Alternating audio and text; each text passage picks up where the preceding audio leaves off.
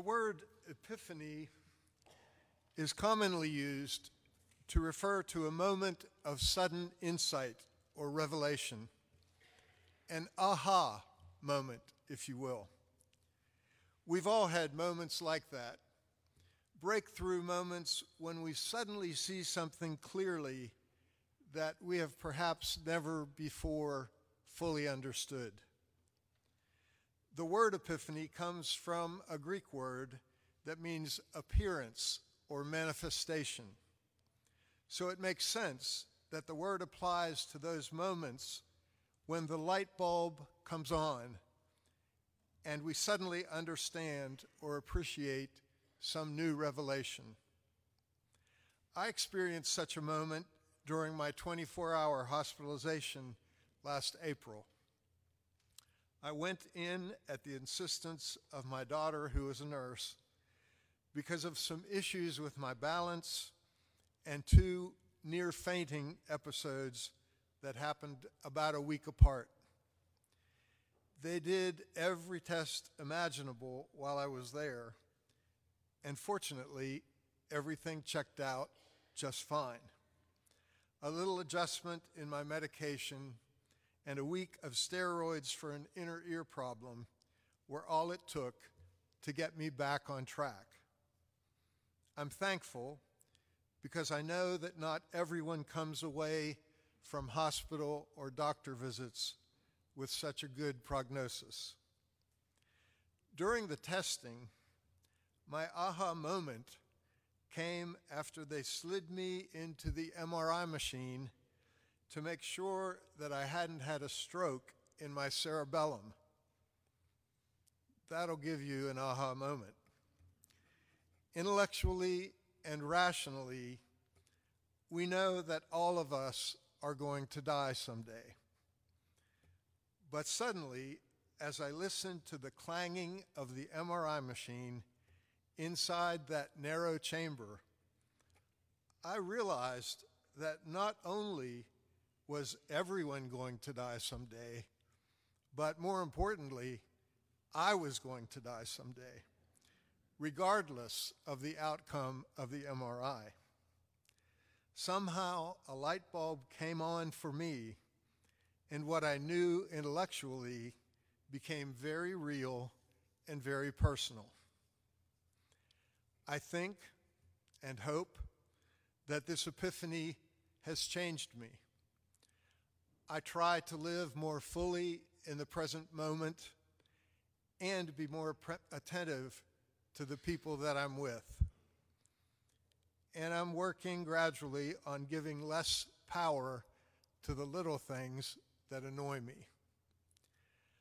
I do believe that these epiphany experiences are gifts to us, gifts that can move us from relative darkness into an ever increasing light. This theme of moving from darkness to light is what we find in today's scripture from Isaiah. Israel had a problem. They had returned from exile just as the Lord had promised, but nothing was as expected. That is the best guess for the historical situation in Isaiah 60. Jerusalem and her temple were in ruins. Poverty and struggle were the rule of the day. Neighboring nations chuckled and rolled their eyes. This was the long awaited, yearned for salvation. Listen first to the words from the preceding chapter that describe the state in which the Israelites find themselves. From chapter 59, a few highlights. We look for light, but all is darkness. For brightness, but we walk in deep shadows. Like the blind, we grope along the wall, feeling our way like people without eyes. At midday, we stumble as if it were twilight. The Israelites had returned to Jerusalem from exile, but injustice, unrighteousness, and oppression had all come back to Jerusalem with them. Their location had changed, but their hearts were still far from God, and they were living in darkness. All is darkness. We walk in deep shadows. We grope along the wall like people without eyes. We stumble at midday as if it were twilight. What a vivid description of what it is like to suffer in darkness, to suffer through a period where no light seems to shine. It's a place you have maybe encountered yourself before. Or perhaps you or someone you know may even be there now. Then God speaks these words to a darkened, de- defeated people Arise, shine, for your light has come. The Lord rises upon you, and his glory appears over you. For ancient Israel, this was a promise, a promise meant to create hope. Walking in darkness was not the end of the story. God will cause God's light to shine upon you. No matter what trouble you and I may be experiencing, no matter how dark the path seems to be, you are not alone. You may be suffering from ill health or grief or loneliness or isolation or addiction or depression, but you do not have to go it alone. Reach out to the people who love you and who want to accompany you, and know that God will always be there for you to bring light to dispel the darkness. As I continued to read the 60th chapter as it relates to the people of Israel, I discovered, discovered a troubling aspect of the prophet's description. Let me just read a few of the verses that appear later in chapter 60. To you, the riches of the nations will come. Foreigners will rebuild your walls, and their kings will serve you. The nation or kingdom that will not serve you will perish. It will be utterly ruined. The children of your oppressors will come bowing at your feet. All who despise you will bow down at your feet. Does this sound a little like a revenge fantasy to you? It does to me.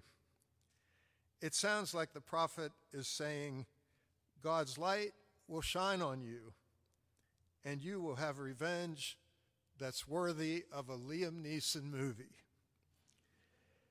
Your oppressors will become the oppressed.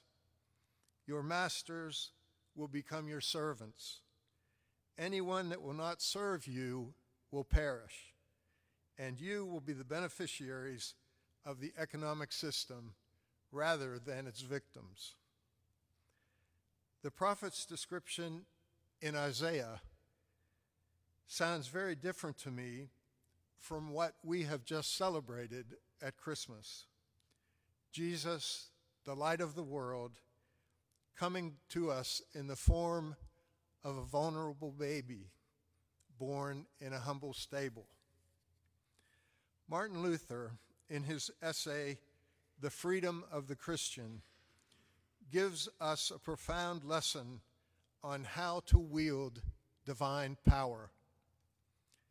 He says that all the riches of heaven are given to us in Christ, not in order that we might subjugate others, but rather that the Christian might empty himself, take on the form of a servant, and in every way deal with his neighbor as he sees that God, through Christ, has dealt and still deals with him.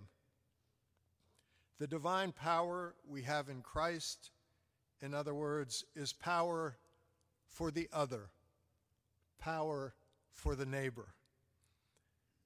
Great power, of course, enables the domination of those who are weaker. The vision of Isaiah might be possible if living in God's everlasting light meant oppressing the oppressor and killing anyone who refused to serve you. But the light of Christ leads us on a different path. Following Jesus, we realize that power does something else. It frees us, not to subjugate, but to serve, not to crush, but to heal, not to extract resources, but to provide them for the less fortunate. The glory of the Lord has risen upon you. The Lord will rise upon you, and his glory will appear over you. For us, the ones who walk now after the birth of the Christ child, these words are indeed an epiphany. The glory of the Lord has risen upon us. We may not have had eyes to see it until now, but the Spirit's job is to open the eyes of the blind. The Lord's glory has indeed appeared to us in the coming of the Christ child. Let us then orient ourselves so that grace does shine forth to the world, reflected by you and me. May the grace that we have received radiate beyond our comfortable pews into our daily lives, and then into the lives of those around us. That's how people become followers of Jesus. That might even be an epiphany. There's still plenty of darkness in the world, but light has dawned in Christ. That is the Lord's glory. May it burst forth upon us and eventually upon the world. May it be so.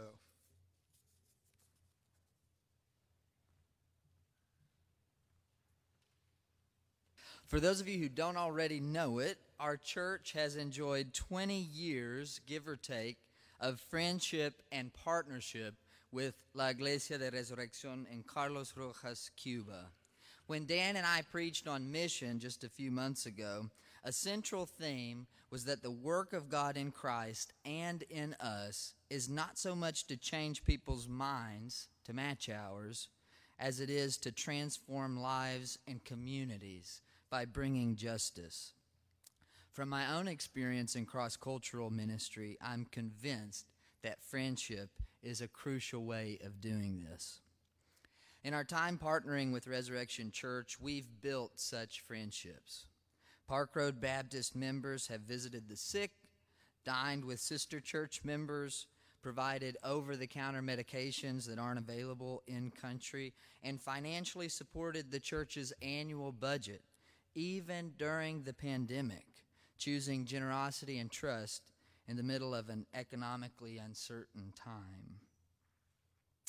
We've also shared a dress or two. this year, we'll be giving something like 500 dresses out that our needlers have made themselves. Dan tells me that friends in Cuba will come to worship at La Iglesia de Resurrección wearing their dresses. Miladies, the pastor of Resurrection Church, tells stories of the impact those dresses have had on the larger community weaving their fellowship of faith into the fabric of the region around Carlos Rojas. Our support of Miladies is noteworthy in itself. Being a woman pastor in any community brings its share of challenges, and I'm sure not least in Cuba.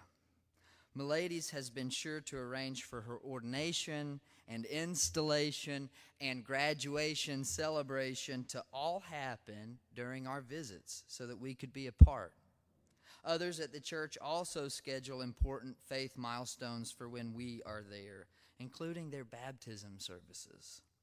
From the stories I've heard, I think that Iglesia de Resurrección sees us as vital participants in the life of their church, which means that we are. We always hope to have an impact on the communities we serve in, but you only know you have when they say so. Perhaps this is the fruit of the longest running partnership in all of the Alliance of Baptists. The last thing I'll say as I invite our trip attendees to come to the front for their commissioning and blessing is just too timely to go unsaid. It's not lost on me that within many of our lifetimes, a mere 62 years ago, the U.S. and Cuba were on the brink of nuclear war during the Cuban Missile Crisis. President John F. Kennedy and Premier Nikita Khrushchev chose a diplomatic solution when violence was the main option on the table. I think cross cultural friendships like these help us to recognize the humanity of every people, every nation, and perhaps these friendships give us the courage to pursue peace and trust in our own day, in our conflicts.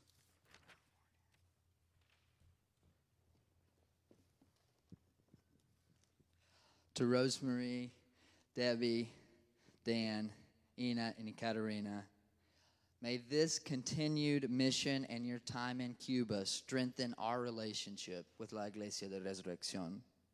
Know that you're representing all of us. Represent us and Christ well. Bring back stories with good news. We need them. Witness to the goodness of God who loves all people and calls all nations and is working to redeem the entire world. Go and shine light. Go in peace. Would you pray with me as we bless our, our mission participants? God, we ask for you to bring us into your mission to restore all things. Help those who are going as ambassadors for our church to represent us well. Help them to meet you as they serve one another and our friends at Resurrection Church and the other folks they meet. Give all of us the courage to choose peace and trust every day. May they return with stories of your goodness, visions of the beauty of your world, and tales of the kindness and humanity of our neighbors. May they return with a deeper hunger for justice that inspires the rest of us to act and live in your will and by your way. In Christ's name I pray. Amen.